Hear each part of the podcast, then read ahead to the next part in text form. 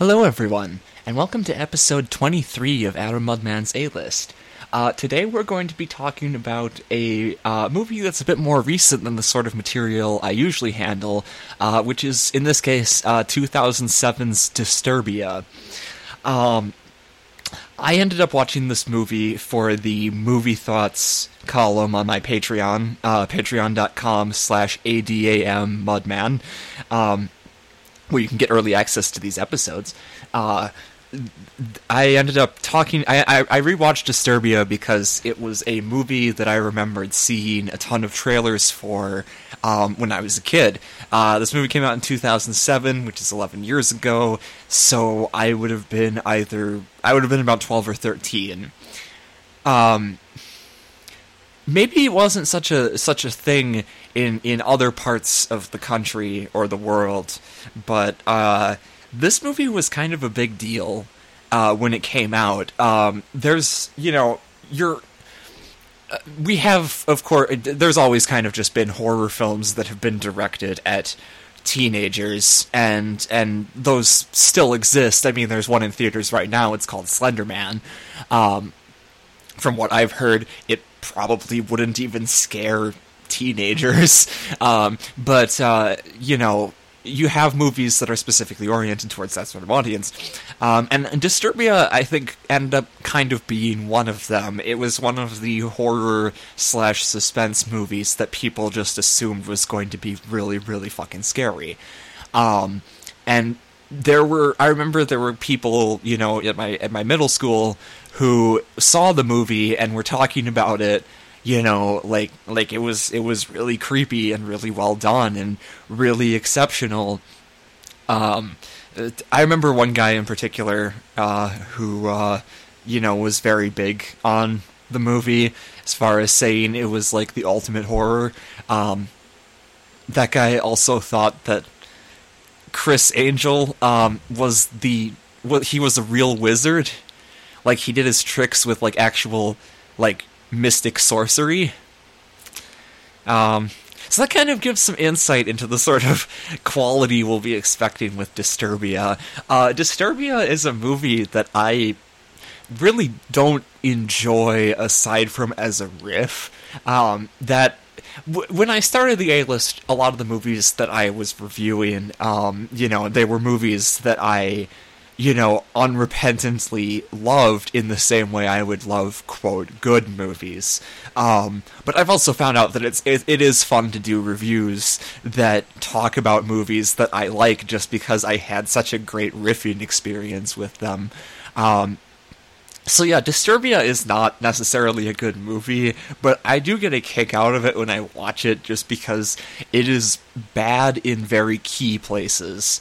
Um, and it has a very strange, very outdated message. Um, the other reason that I, I, you know, have some sort of a soft spot for this movie um, is it's interesting. I've been, I've been thinking a lot as as I reach my as I as I age into my mid twenties. Um, you know, thinking about the idea of nostalgia because uh, growing up, I was generally a very sentimental person, um, and as such, I tend to have a particularly good memory about my life because I would, you know, spend a lot of time reflecting on, you know, the past. Um, and, and, and I'm starting to, as I get older, I'm kind of starting to get sick of that tendency in myself, and I kind of just want to keep moving into the future because I, I see what obsessing with the past can do to people. Um, whether it's nostalgia or whether it's um, a belief in a certain older form of tradition. Um, and so, uh, this this is kind of then delving into what and I'm going to get real pretentious here but it's just kind of the idea that I think of from my my literary experience that I want to cite I'm gonna I'm gonna flag it right here. I am not a Sigmund Freud fan. Uh, I I don't know too much about psychology, but I've definitely been in enough therapy and studied enough of my own illness to know that um, yeah, when the modern scientific community basically says that Freud uh, was good for metaphors but not a lot of hard science, that's basically true. Um, but Freud did have a good idea, which was the um, it was the idea of the Unheimlich, um, or the uncanny, which is basically kind of, as I view it, um, at least in this case, it's sort of a, a perverse nostalgia. It's sort of nostalgia gone horribly wrong, where it's uncomfortable to see something from your past come back. Um, and that, of course, is the foundation of a lot of horror movies, especially, you know, I don't know if there's a specific movie that does this, but a hypothetical instance would be um, kid grows up in slightly creepy circumstances with his toys, and then when he's an adult, it turns out his toys are evil. Um, or maybe there's just you know we see the the protagonist as a kid and they have their toys and later on there's like this this happens in in some fantasy movies. Um, you know uh, there's kind of something that happens similar to it in labyrinth um, where basically then the toys end up coming back into their older life um, sort of weaponized against them because they, they've been either like turned into monsters or in the case of labyrinth it, it forms like an emotional trap. Um, and so in a lot of ways disturbia encapsulates what it was like to be a teenager in 2007 almost too well. Um, and that is primarily I, I mean to say that in a, prim, a primarily like negative way. Uh, this movie, like I said, a lot of its thematic stuff has not aged well, as we will get into. And similarly, there's just, you know, I'm just gonna spoil it right away. There are kids in this, there are bratty kids in this movie who end up saying, haha, what a retard. And like, there are people who still say that today, but fortunately, it's far less socially acceptable. Um, you know, people will generally kind of look at you funny if you work that word into your vocabulary. And so I, th- I think to to demonstrate what I want to get into, then I think it's it. We should probably just you know get into the movie itself. Um, so the movie uh, is well. First of all, kind of a bit of backstory. Uh, the movie is heavily inspired by um, uh, Alfred Hitchcock's uh, Rear Window. And while I like the Hitchcock movies that I've seen, you know, which are the pretty standard ones, um, Psycho, The Birds, North by Northwest, um, you know, I, I like Hitchcock's movies, but I'm not a die-hard fan of his, so I haven't really gotten around to the bulk of his of his filmography, and, and Rear Window is one of them. And and so you know, here come here come the rocks. You can't give opinions on movies anymore. You haven't seen Rear Window, the greatest suspense movie of all time. And I'm like, no, the greatest suspense movie of all time is, I don't know. Um, probably sweet trash. Um, but anyway, uh, so the movie stars Shia LaBeouf. Um, little baby Shia LaBeouf. This is, I think, even pre-Transformers. And honestly, the thing is, is that, um, provided this is just kind of, we need a certain type of character. Oh man, that Shia LaBeouf kid, he definitely has the face and ability for this. Um, but Shia LaBeouf's character in this movie is remarkably similar to um, uh, the, the, Witwicky, uh, the Witwicky kid that he plays in uh, Transformers. Sorry, for you know, I haven't seen the movies with uh, you know Marky Mark in them, but I can remember the name Cade Yeager off the top of my head because that's not a name you forget. But you know, like uh, Sam Witwicky. Uh, only reason I remember that is I found out that the Witwicky family is originally from the Transformers cartoons. Another famous thing I haven't seen. Um, so yeah, no, in this one, uh, uh, Shia LaBeouf plays Kale. Uh, again, kind of a bit of a Transformer vibe, um, just because Kale Brecht is is kind of similar to me, at least in kind of the, the tone as Cade Yeager. Um, and there were several points where I was checking on Wikipedia: Did Michael Bay produce this movie? Uh, is this how Michael Bay found out about Shia LaBeouf? Um, but no, surprisingly, Michael Bay had absolutely nothing to do with this movie, and yet his thumbprints are still all over it. And, and I realize, of course, some of that is retroactive taint from Transformers, and I just, you know, I those are the movies I generally associate with Shia LaBeouf, even though he's definitely made better ones. Um, and this movie, still, with all of its faults, is better than even the best of the Transformers movies. so anyway, um, yeah, no, Kale Brecht, uh, yeah, he's a he's a 17 year old. Um, uh, we we first meet him and he's going out on a fishing trip with his dad, and we actually get some pretty sweet bonding. Um, you know, there's like you know, kind of a bit of a routine where where Shia LaBeouf is like, oh yeah, you know, I got this like hick girl pregnant out in Vegas, and I'm gonna go marry her, and we're gonna live in a trailer park together. And you know, the dad is just like, uh huh, sure, okay, well, just as long as she's good for you. And, and you know, then they laugh over it. Um, but anyway, long story short, Shia LaBeouf, um, uh, well, basically, like when he and his dad are driving back, they, okay, they get hit by one car uh, we get a moment where the car is lying off to the side of the road, all smashed up, and and Kale is all like, "Oh my God, Dad, are you okay?" And then, um, then they get hit by a second car, which I assume is the same car that just got done ramming the the car with the little girl in it from the beginning of Wicker Man, and so like yeah, they get hit by a second car, and actually, you know, you know, Kale's dad unfortunately dies, and it is actually kind of sad because we don't really see his body. We just see, you know, Shia LaBeouf's face as just, you know, horror and grief breaks out across it. So that's actually a pretty effective scene. Um, we then cut to uh, one year later. Um, Kale is in his Spanish class, and he's bas- he's about to graduate from high school, um, or maybe not. It, I can't remember if he's in his senior or junior year, but given that he's seventeen, I was kind of thinking maybe senior year because that's how I that's how old I was when I graduated.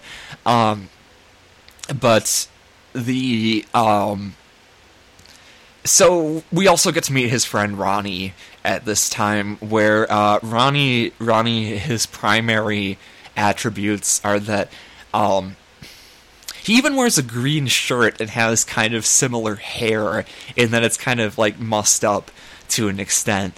Um, Ronnie is what would happen if Shaggy from Scooby Doo was a horn dog. Um, so he they're in Spanish class. Ronnie is giving a speech about you know because they have to give speeches on what are we going to do over the summer, and Ronnie is just like I'm going to go to the tropics and I'm going to like make out with a bunch of ladies, and so his teacher gives him an F for this. The kid is speaking fluent Spanish and is using some fairly complicated terms for a high school Spanish course. And the teacher just gives him an F just based on the subject material, and it's like it's not even graphic. He doesn't even talk about like like I said he he wanted to like make out with them, but he doesn't even say that. Like he just says I'm going to meet attractive women, and that's it. So that's your first tip off that this teacher is kind of unreasonable what happens next um, probably should have been the subject of a lawsuit uh, if this if this movie happened in a conventional reality. Um, so, Shia LaBeouf has spent the last year being depressed because of what happened to his dad. Um, and you know the thing is, is that he was extremely close to his dad, so that is realistic again in my mind. You know that someone would be in grief for a year, especially a teenager. Um, it's you know dealing with the death of a parent when you're a teenager, you know, must be unimaginable, and you know, so it, it does make sense. Um, so he has difficulty responding in class, and the gener- the general, um, the general kind of uh, put forth is that he um, he basically just hasn't been studying. He's probably not really been engaging with the class that much this semester. Um, and so he, uh, the teacher comes up to him and says, I don't know who you think you are or who you think you're messing with. Um, which is already way too threatening for a teacher to not get sued. Um, then he proceeds to say, Come on, you can do it. What would your dad think? And Kale punches him in the face. And at that point, I was like, Yeah, I would have done the same thing. If he didn't do it, I would have done it for him. Because, like, he. That's a terrible terrible teacher. You can't, you don't bring up a student's dead parents to motivate them to fulfill their assignments in your fucking class.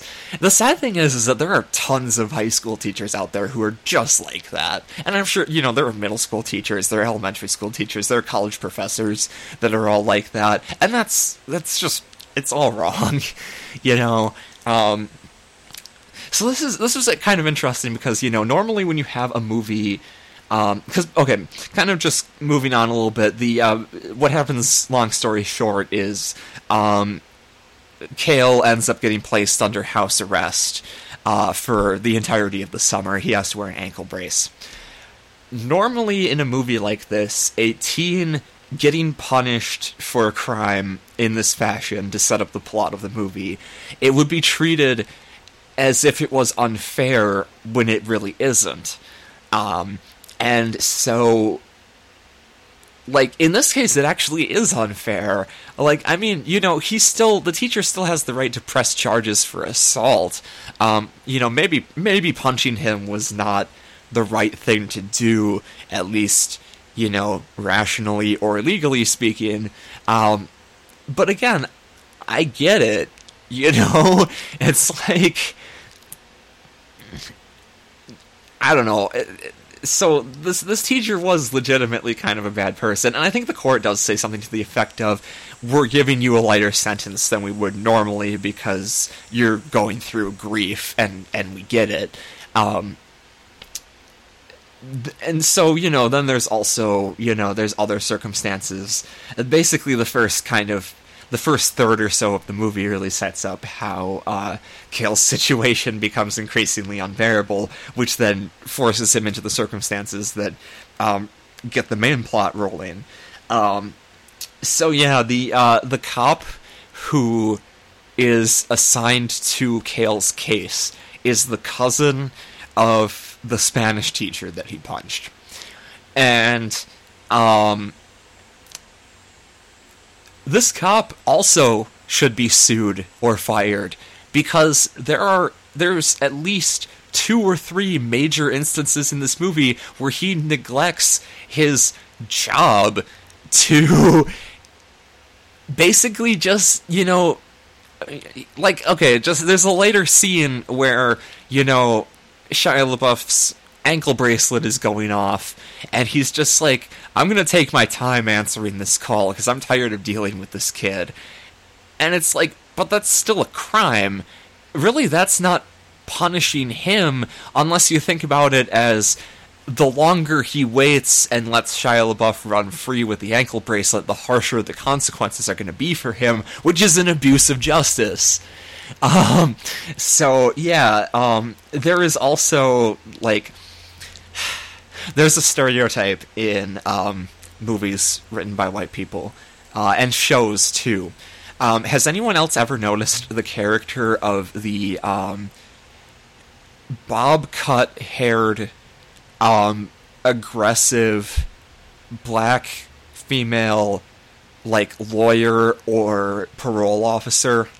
Um, because it's it seems like a lot of the shows I watch that are that are more modern and a lot of the movies I see, you have a character where there is a black lady wearing a, like a a dark suit and she's always just like listen i don't want to be dealing with any of this bullshit right now. This is just my normal mood. Like i'm just i just hate everybody and everything and i'm just going to be bitter about my job because i'm just really fucking serious. And and i don't I, I'm really uncomfortable with that, again, because a lot of the writers in these circumstances are white, and I think it is a legitimate modern stereotype of, you know, just the needlessly bitchy black lady. And so th- this character archetype just just makes me uncomfortable ultimately. Um so anyway, yeah, she she she kind of like she ends up like taking pleasure in the fact that like she charges um she has to in addition to all this she also has to like build a family for maintenance of of the ankle bracelet which is a real thing um also it's at this point i should just get one fact out of the way uh uh Kale's mom is Trinity from the Matrix movies. I did not notice on my first watch through, um, but that was I think the first time I watched it. Maybe that was. Bef- no, I watched this movie after I watched uh, I watched the Matrix trilogy all the way through. Um, so never mind. I'm just not very observant. I, I can tell when Jean Grey shows up, uh, but not Trinity. Apparently, um, maybe it's because she doesn't wear leather in this. Um, so anyway, yeah, the uh, so what happens is yeah, uh, so he's just like trying to keep himself like Kale is just trying to keep himself entertained, which you know the parole officer actually says. She's like, "I don't want you going bonkers. I want you to try to keep yourself entertained so that you can." Um, preferably doing something constructive, you know, so that this is this is a, a good learning experience for you. And so his mom cuts off his iTunes account so he can't listen to music. Although apparently, like YouTube doesn't exist in this universe. Like even in 2007, like you know, YouTube was young, but I'm pretty sure it was to the point where you could find like a lot of songs that you wanted to listen to. Um, so yeah, cuts off his iTunes. Um, he's playing. He's playing Xbox. Um, he's playing uh, Ghost Recon Advanced Warfighter, which is kind of funny. Um, again, kind of tying into that weird nostalgia factor because um, that was one of the games that some of my friends had, and we always kind of like made fun of it because like you can just call it Graw, which is kind of funny, I guess. But anyway, um, so yeah, he he's playing Graw, and we get this totally real scene, like screen that pops up when you get your Xbox Live account turned off, which is an orange screen with text on it that says "Access denied." Um, so yeah, uh, eventually, then like okay, so he's watching TV, and his mom ends up basically just, you know, um, oh, it's here I should point out. Specifically by watching TV, I mean that he's watching some sort of like, you know, Skinamax, like, I don't know, bikini car wash sort of thing. Um, just a lot of like scantily clad women, you know, with zoom ins on people's tits, like it's a Jess Franco movie. Um, and so yeah, his mom comes home and she doesn't even catch him watching the boobs. Um, and she ends up slicing the power cable on the TV that I assume she paid for. Um, and, you know, TV cables can be replaced, but at the same time, what if that one couldn't?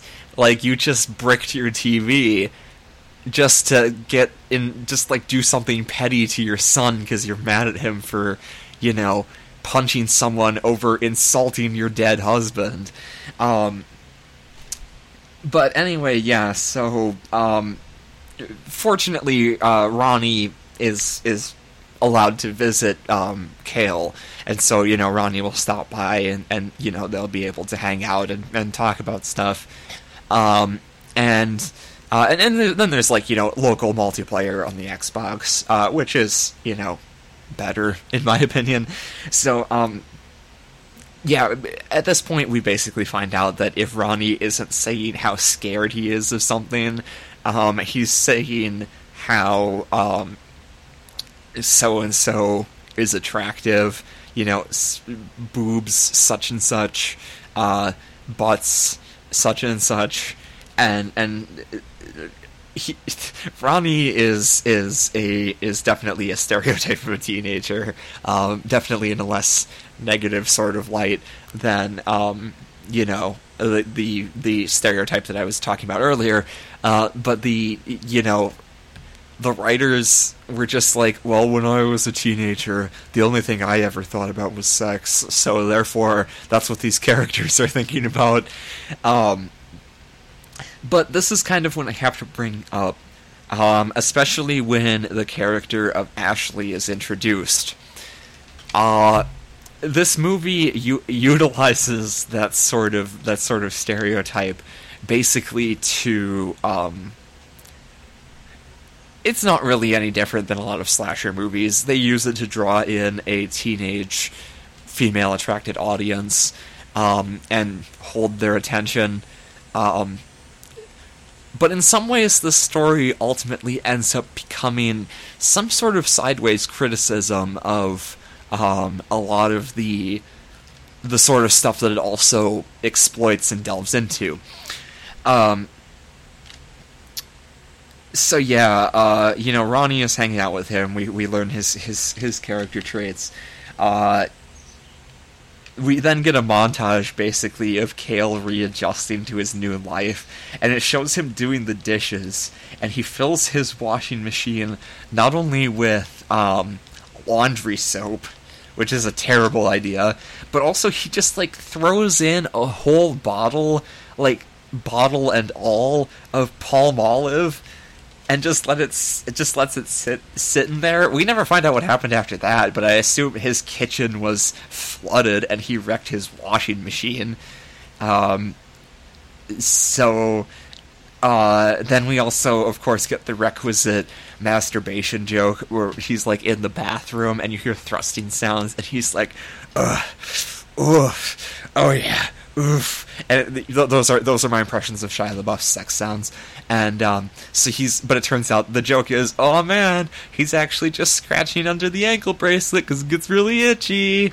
Um, and uh, yeah, so this is you know he also runs into um, uh, like he he sees that there are new neighbors moving in next door um, but as he's kind of like familiarizing himself with them, uh, he ends up getting ding dong ditched with like a burning bag of dog shit.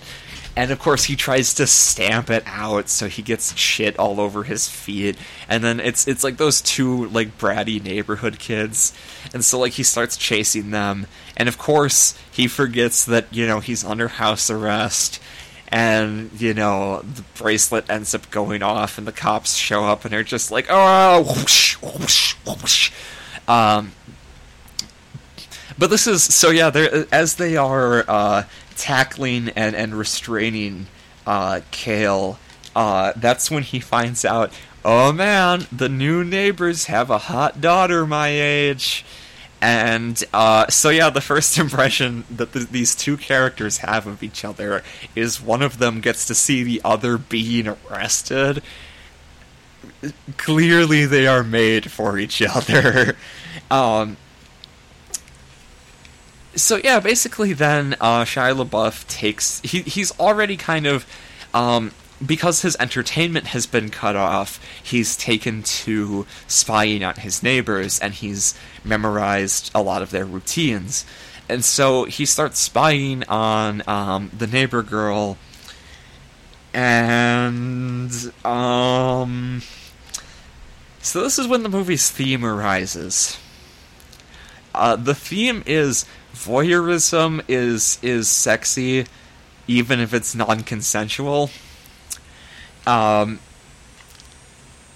it's it's a movie that says that voyeurism and being a creep and spying on people when they change and when they're swimming in their private pool and just trying to sit around in their backyard and enjoy themselves.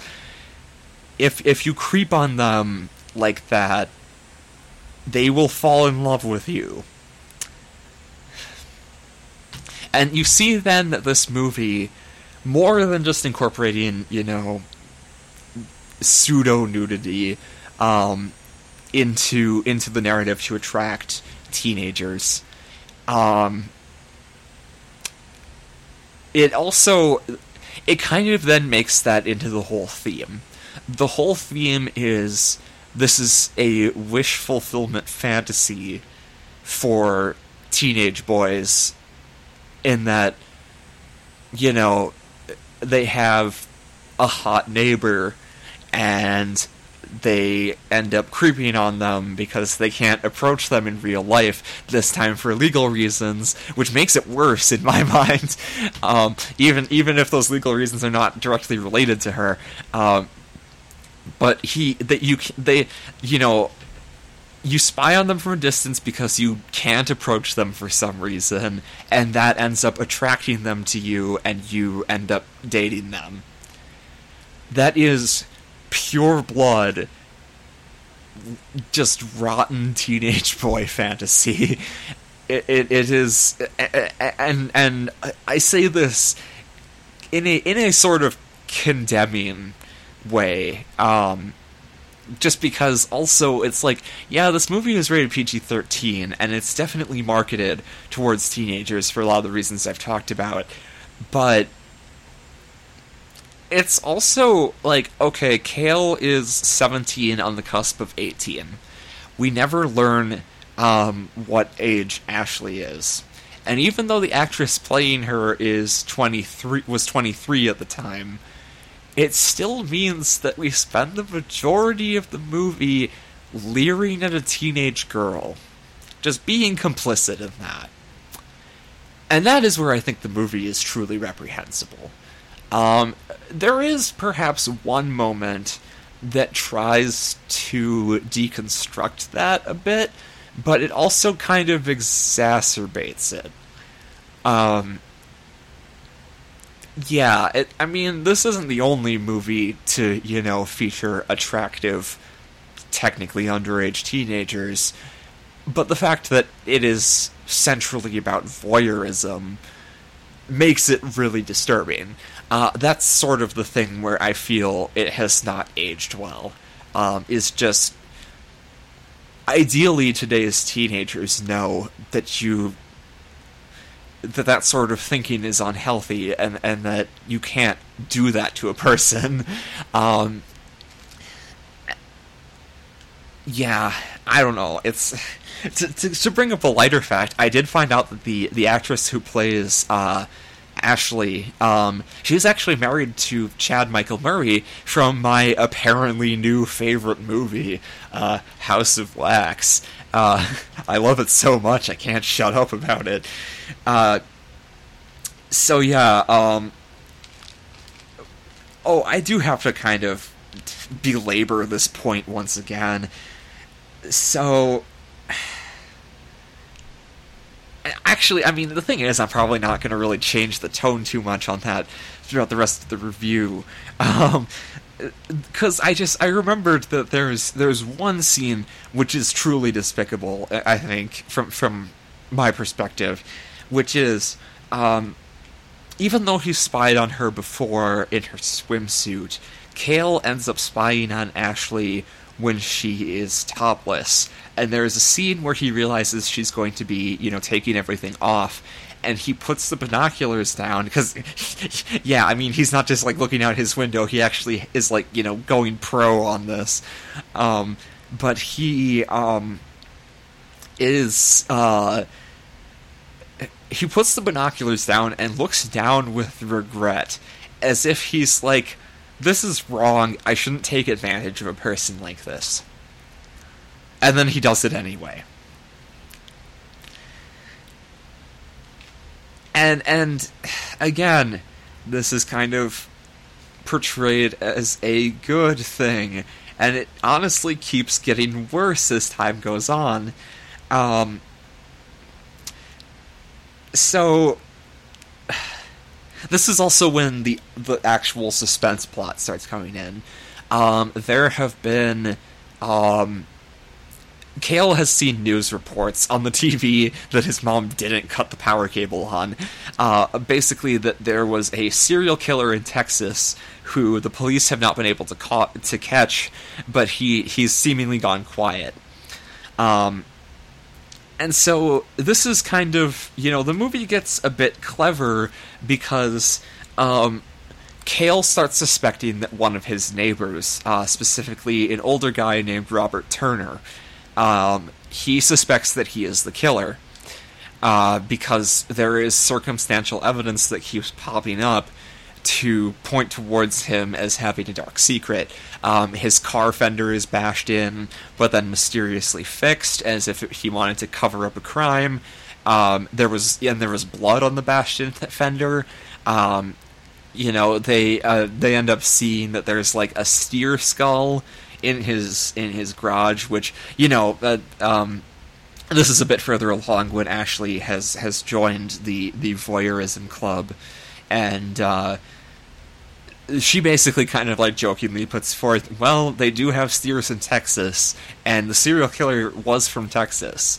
So maybe there's a connection. But the the kind of suspense here then is that it's it become it it, it, it is it's it's um Kale ends up getting gaslit both intentionally and by circumstance.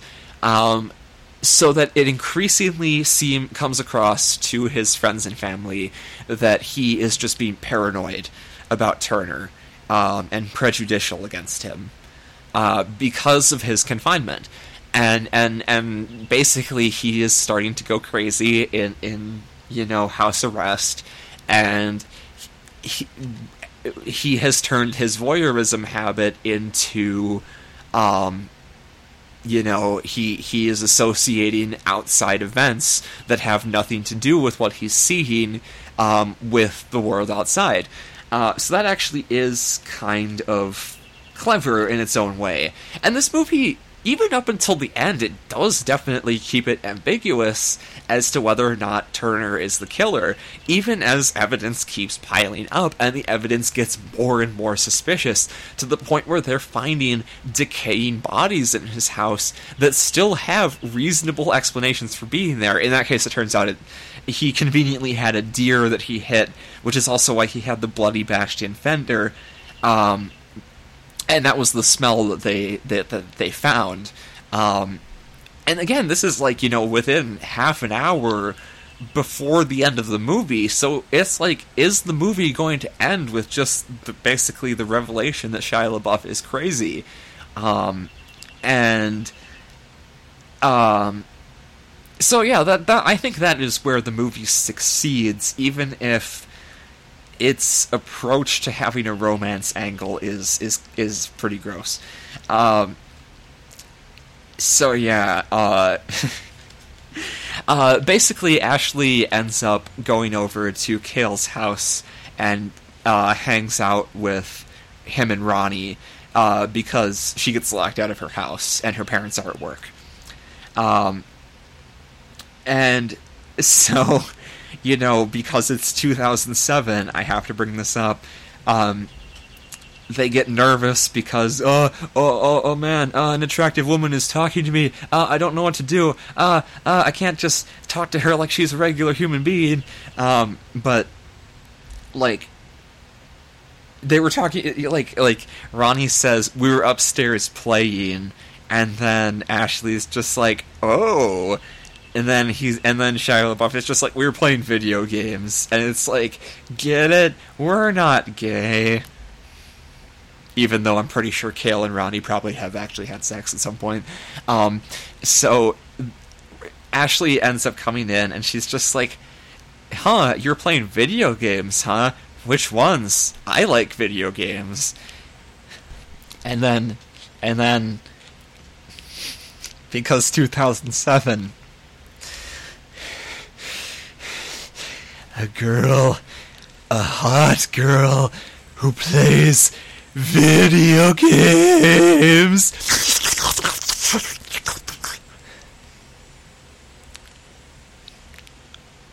Did you know that the majority of gamers are women? Um, I'm just pointing this out there because uh, while the world has definitely moved on from its shittiness of 2007, while getting substantially worse in a variety of ways, um, there's still a lot of people who are like, "Oh my god, an attractive girl and they play video games. How is that possible? Their attractiveness clearly voids out the chance of them having geeky habits, like playing video games, which has totally not become mainstream to the point where it's actually like an Olympic sport in some countries. Like, the movie, um. so yeah, anyway, Ashley. What what happens is Ashley gets briefed on sort of the the, the voyeurism that um, Kale has been doing, although he hasn't. He doesn't make it clear that he has been spying on her as well. Um, it's during this time that um, Ashley doesn't necessarily act like a human being.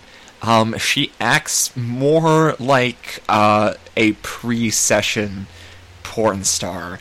Um, there's a lot of body movement that movies and media directed by men will they'll have their women act in a particular way, which is not really natural to do unless you are like in in the bedroom with someone and and you know you're about to get into things. Um, you know, people don't swing their hips as as much as that. People don't like bend over and stretch in in sexy ways just randomly.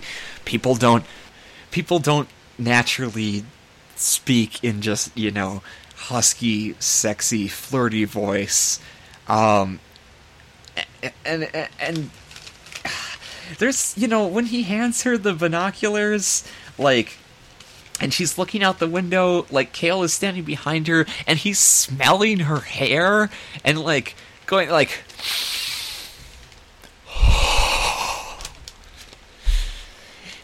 and and it's just like Jesus.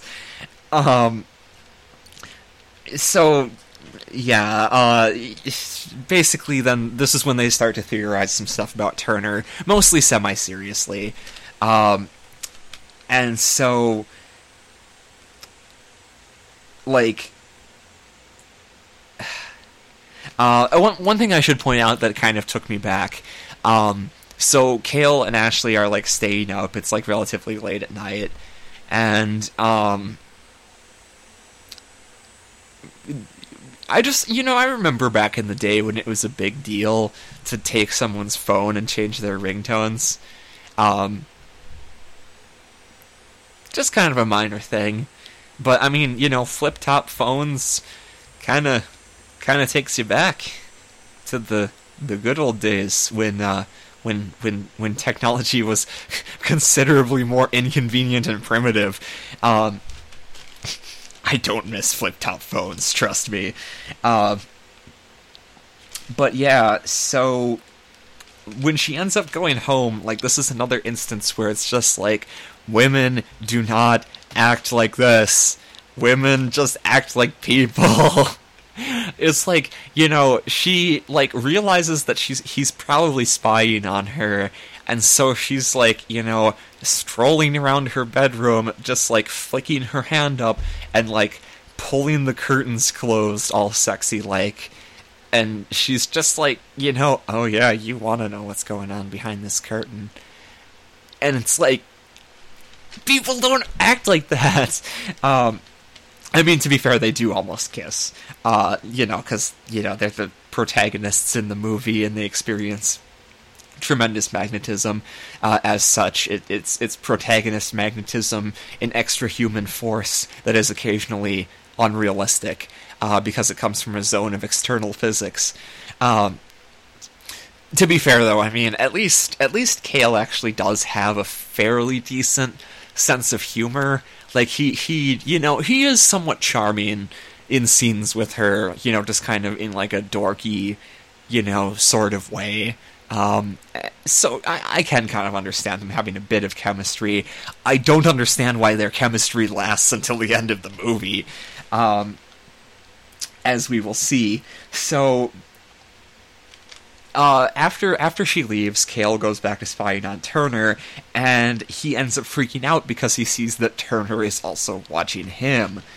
Um, and what's worse is the next day, Turner ends up coming over to his house and ends up becoming friends with his mom.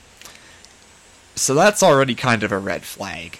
Um, admittedly, he does kind of talk about how it's like, hey, you know, like you've been watching me. I figure I might as well properly introduce myself. Um, and so he ends up like complaining about it later to Ashley, and he's just like, he was totally hitting on my mom, and it's like, I don't know, was he? Um, Trinity can do better for herself. Um, she should do better for herself. She was stuck with Keanu Reeves for a while. So, yeah, he, he he's complaining about like, you know, oh my god, yeah, he he was totally hitting on her. And then Ashley's response is, I don't blame him. Your mom's hot. And I'm like, canon bi confirmed, I guess. Which, you know, hey, I- have kind of been thinking about what it would have been like to be a teenage girl seeing this movie um, that is very much directed at teenage boys. Is, you know, a lot of people would probably focus on, um, you know, the suspense and, and the scare elements and just kind of, you know, unfortunately, you know, a lot of teenage girls are not frankly taught about the way that patriarchy exploits them uh, to be kind of heavy-handed, j- j- just a, just a little, um, and so consequently, you know, a lot of people, a lot of a lot of young women normalize seeing, you know, people like themselves being sexualized. Um, but I like to think, though, that that nod to, to Ashley thinking Kale's mom is hot is just sort of like, and now something for the ladies. Um, but yeah, so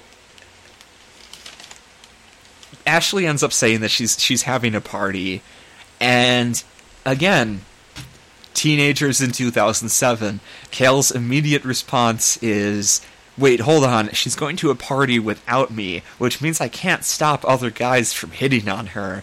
And I, and you know, she's just gonna like throw herself at whoever comes her way. So I, I'm gonna just, you know, be super paranoid about this and like insult her to her face, uh, about having this party. And then proceeding to ruin it by blasting loud, incongruous music out of my windows uh, while she's trying to play music of her own. So, um, during this sequence, ends up coming out basically that Kale was spying on her as well. And she is pissed over this because I think she previously she thought she was exempt. It was just that one time that she, you know, was kind of flirting with him through the window, um, you know, after after they became friends. And so she she ends up yeah confronting him and he doesn't exactly make it a secret that he was he saw her in kind of some compromising positions. At which point I would have punched him in the face just like I would have punched his teacher. Um then it gets really creepy because he says well hang on listen. I've been able to see things about you that maybe you don't even see about yourself. You have like all of these cute facial tics and like these little like mini habits when you wake up and like, you know, you do all of these like activities and and it's like that's not charming. That's not charming at all. The fact that you memorize her her tick, like her her facial tics when she's thinking about certain things. That's weird that's something that you do for someone maybe when you've dated them for like a few years, but not someone that you've known for a few days and, you know, have admittedly a, a two sided crush on. Like, a crush is way different than, you know, I know all of your little habits because I, I love you in and out. Like, so, and then even worse, he's like, You're not like those other girls, you read books not crappy magazines like 17 or whatever. You read books. You're not like those other girls. Fuck you. Like, I'm sorry, but let's just. Uh, uh, the video game thing was bad enough, but it's like. Women are usually more inclined to read than men, because men have a tendency, Shia LaBeouf, to think that reading is stupid because it involves them using their brain instead of their dick. I'm addressing that to Shia LaBeouf specifically, not the real person, but the Shia LaBeouf in this movie. Shia LaBeouf in real life, I, he's probably actually kind of he's he's probably an okay person. Um, but God, like at that point, really the only thing that gives that we have left to like about Kale is the fact that it is still sad that he is going through grief from his dad, and also the fact that he and his loved ones almost get murdered. And and and, and it feels just sort of wrong to not have empathy for someone who is almost killed by a serial killer. Um, but still, it's like, ugh, God, I'm glad the last 11 years have have changed things. Maybe it's still bad or even worse with teenagers. I don't know. I, I don't hang out with teenagers. I'm you know cuz I'm fucking I'm fucking old. And and so like you know I don't know. I don't know. Um so yeah. Anyway, oh, I, I, need to I need to talk about the climax of that scene. Uh, this this ever so pivotal scene. So Ashley's response to all this is to say that is either the creepiest or the sweetest thing I've ever heard, and starts making out with him. and it gets to the point where it looks like they're actually gonna bang. Um, during this time, we return to plot beta uh, when we suddenly get an abrupt tonal shift, which absolutely, you know, you you can forget about this scene, um, but at the same time, it kind of just it it reveals to you that Shia's suspicions are correct. Uh, Robert Turner is the killer because we suddenly just get jump scare shots of like chainsaw noises and blood splattering against his windows. Um, so yeah, uh, in order to figure out then if Turner is the killer, what they have, what they end up doing is they manage to get something hooked up so that Kale's TV can get live feed from Ronnie's camera, and so they want to break into Turner's car to find out um, if there's evidence in there that points towards him being the killer. Uh, and so and, and during this time ashley is hanging out in a hardware store basically just trying to like keeping an eye on him and and so that they they know when he's going to get back from the store. And uh you know there's the risk of catching ronnie. So um this is kind of the deconstruction the deconstruction that I talked about. So, as she's in the parking lot and she's lost track of Turner, Ashley um, is in her car and is about to start it when Turner climbs inside and switches the keys off and takes the keys. And he proceeds to give her a creepy speech about, you know, hey, again, if you're spying on me and you want to get to know me, why don't you just talk to me? But then he turns it into if you want to get to know me, just talk to me. And he is like running his hands on her leg. And it's at that point that it's like, okay, this guy is probably a serial killer because he's almost certainly a pedophile. Um, and and he lets her go, but he's basically like, just remember, you're not the only one who's watching.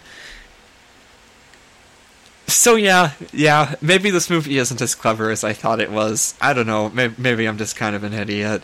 And and, and, and it, it, I mean, I, it's not like I was saying this movie was good. Um, so yeah. Anyway, oh yeah. Ashley also says this is fine. She says this is normal neighborly behavior to climb into someone's car, take their keys, and grope them while giving them a threatening speech about watching them. Yeah, she that's that's normal to her apparently. Um, so basically then um, Ashley feels like she basically is like this isn't really that funny anymore because like at this point we're basically just harassing a guy and you know let's just leave him alone. And so then kind of you know Shia LaBeouf's dilemma because at this point he is fully convinced that Turner is the killer. Um, he ends up um, he bas- basically he is then in the dilemma of do I seek justice against the serial killer or do I go with what my love interest slash girlfriend slash whatever they are at that point? Um, you know like do, do, do I basically just go with her? Uh, so it's justice versus poontang. Um, Ronnie then agrees to the next phase of the plan, which is uh, basically let's break into Turner's house and see if he has any secret rooms full of bodies. And so Ronnie, Ronnie breaks in and he's just like, "Oh man, it smells terrible in here, like the corpse of a rotting hottie." And it's like, you're calling the corpses hot now, really? Like, because because earlier like Ashley and Kale saw like there was a younger woman at Turner's house and he was seemingly chasing her with a knife, but it turns out it was actually like some sort of like kink game and he was actually like cha- she was like running up to the bedroom so that he could use the knife to like cut her dress straps off. Um, and it looks like it was kind of a nice dress too. Like I'd be kind of like pissed about that, uh, even if it was my kink. Um, so yeah, um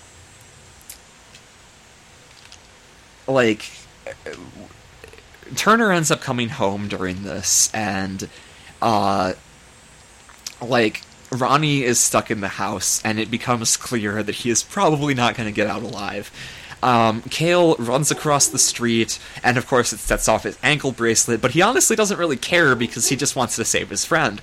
And um, of course, the cops show up, and Turner, of course, has an alibi for everything, and but Ronnie is still missing. Um, oh yeah, they went into the house actually. In addition to looking for secret rooms, they uh, Ronnie ended up losing his phone in Turner's car, so he was going to try to break into his garage so he could break into his car and get the phone back before Turner noticed it. Um, so Kale ends up getting a text from Ronnie's phone that says, Look on your TV. And so he looks over to where the camera feed is, and he sees Ronnie's corpse stuffed in a closet. And he realizes, oh crap, that's my closet. And so he goes over to the closet and opens it, and he finds Ronnie's body in there. And it turns out it was a joke. Ronnie was playing a practical joke on him. Um, again, we're 20 minutes from the climax, which, spoiler alert, reveals that, yeah, Turner is unambiguously the serial killer. Um, and, and Ronnie, you know, he found rotting remains in, in his house, which turned out to be a deer. But he didn't know that. For all he knew, there was an actual corpse there, and for all he knew, all that Kale knew was that there was a rotting corpse in there as well. So he just plays this joke on him as just to be freaking sadistic. And so yeah, um because of because of what happened, uh Kale's mom Trinity wants to go over to Robert's house to apologize. Um and so he gets paranoid and he is and so he's just like but you know honestly i should just go with everyone. Ashley says he's fine. Ronnie says he's fine. My mom says he's fine. He's prob i'm probably just cracking up. Then he looks at one of the photos that was taken of the inside of the house and he sees that there is a dead girl with plastic over her face and this is around the time that robert ends up smashing his mom over the head just as she's turning to leave and drags her into the house. So yeah, um basically then uh he ends up going over to the house which sets off his bracelet again. Uh, and this time this time the cop who is the teacher's cousin is just like who cares? I this kid deserves whatever the hell happens to him. Um, and so he he breaks into the house, um, and he ends up just finding a bunch of gross stuff. Um, he finds basically first there's like a little like crawl space that has a dead body in it, and then he ends up fa- like um he ends up like falling into an underground water-filled charnel pit that is full of rotting corpses that apparently Turner was able to just mine out without under his basement without severing any like major like water or power lines. So that's a thing. Um and so basically then um like Turner ends up uh he he he restrains Kale and he starts writing a uh confession note basically blaming Kale for the murders, um, including he plans to finish off uh, both Ronnie and Kale's mom. Um, and so, um, and, and, then, you know, of course, blame Kale for it. And, and he has a reasonably good way of framing him. Um, he says, you know, something to the effect of basically, like, I I went crazy because of my girlfriend and the isolation and stuff like that. Um, so, oh, I should also point out the the uh, the cousin the cousin cop gets killed off in something that kind of took me out of the movie a little bit, uh, which is Turner comes up behind him and just breaks his neck in one clean go, like he's Solid Snake. Um, so yeah, uh, fortunately, around this time though, Ashley ends up coming to Kale's rescue. Um, she ends up getting him free, and uh, they end up going after where he keep, he's kept Kale's mom. And during this time, there's a final fight where Kale ends up killing him with a pickaxe. Um, and of course, you know, Kale's mom is able to explain everything that happened uh, which means that he's able to get his bracelet off for good behavior. Um, and so, well, it's weird though because uh, oh, I should say here he didn't impale him with a, with a pickaxe. He impaled him with hedge clippers. There, there's a difference. Um, and so. Uh, the parole officer says, You know, I think you're the first person in history to have one of these bracelets taken off for good behavior. And I'm like, no, I'm I'm pretty sure that like there have been people who have been pardoned before like that or had their sentences shortened, just like how that happens to people in jail. Um, so yeah, uh, we end up basically just going out on a happy ending. Uh, you know, Ronnie and uh, Kale end up busting the kids who left shit on his doorstep. Uh, you know, he he he's able to uh, expose them for watching porn on TV to their mom. Um, and so Ronnie then ends up like so so Ashley and Kale are making out and the movie ends with Ronnie going this is about to be the most popular video on YouTube. So maybe I should take back what I said about YouTube earlier with it possibly having music on it. Uh, YouTube was still pretty primitive in 2007, but also it's kind of funny because that would have been like a hip, uh, a hip reference, like you know, making a, uh, I don't know, like a Tumblr reference in like 2011, or like making a Facebook reference in, I don't know, 2004. I don't remember when Facebook started up. I, I barely remember MySpace, um, which I'm honestly surprised doesn't play a role in this movie. So yeah, this movie is uh, it's not very good. I mean, there are definitely a lot of elements that work to it, and I and, and, at certain points it does it does become an effective suspense film. Um, and there is some charm to it as well. The characters um, when they're even like when they're not written badly, the characters are charming. Ashley is a likable person, obviously enough. Um, it's it, you can forgive Kale for some of his faults. Um, although I have to wonder how much of that is just the fact that a lot of people have just normalized patriarchy in their minds, and so boys will be boys and whatnot. Boys will spy on their neighbors changing and traumatize them for life. Um, but it's it's you know it, it, to me again a lot of the appeal is just as a relic. It is it is a symbol of when i was um, significantly younger than i am now. And it is um, a very firm and direct uh, encapsulation i guess of of both the, the the the things i can feel good about like you know staying up late with with girls, changing each other's ringtones, you know, stuff like that. Um, you know, I can feel nostalgia for that while also recognizing, hey, the past was not great. Your childhood was not perfect, even if even if it feels better than sometimes than what you have now, because that's just the nature of human psychology. Um, so yeah, uh, I don't have a whole lot of critical analysis on this that I didn't do in the bulk of the of, of my my blabber. So um, yeah, I I the again this movie is is is a fun riff, um, especially if you find some of its some of its internal politics as as poorly aged as I have as I did. Um, and and I guess if you're you know in your mid twenties and you want to flash back to you know the spring of 2007 when people thought this was a good movie like that's a thing. Although you know nostalgia as as we'll as I've said not always the best. Sometimes those things just shouldn't come back.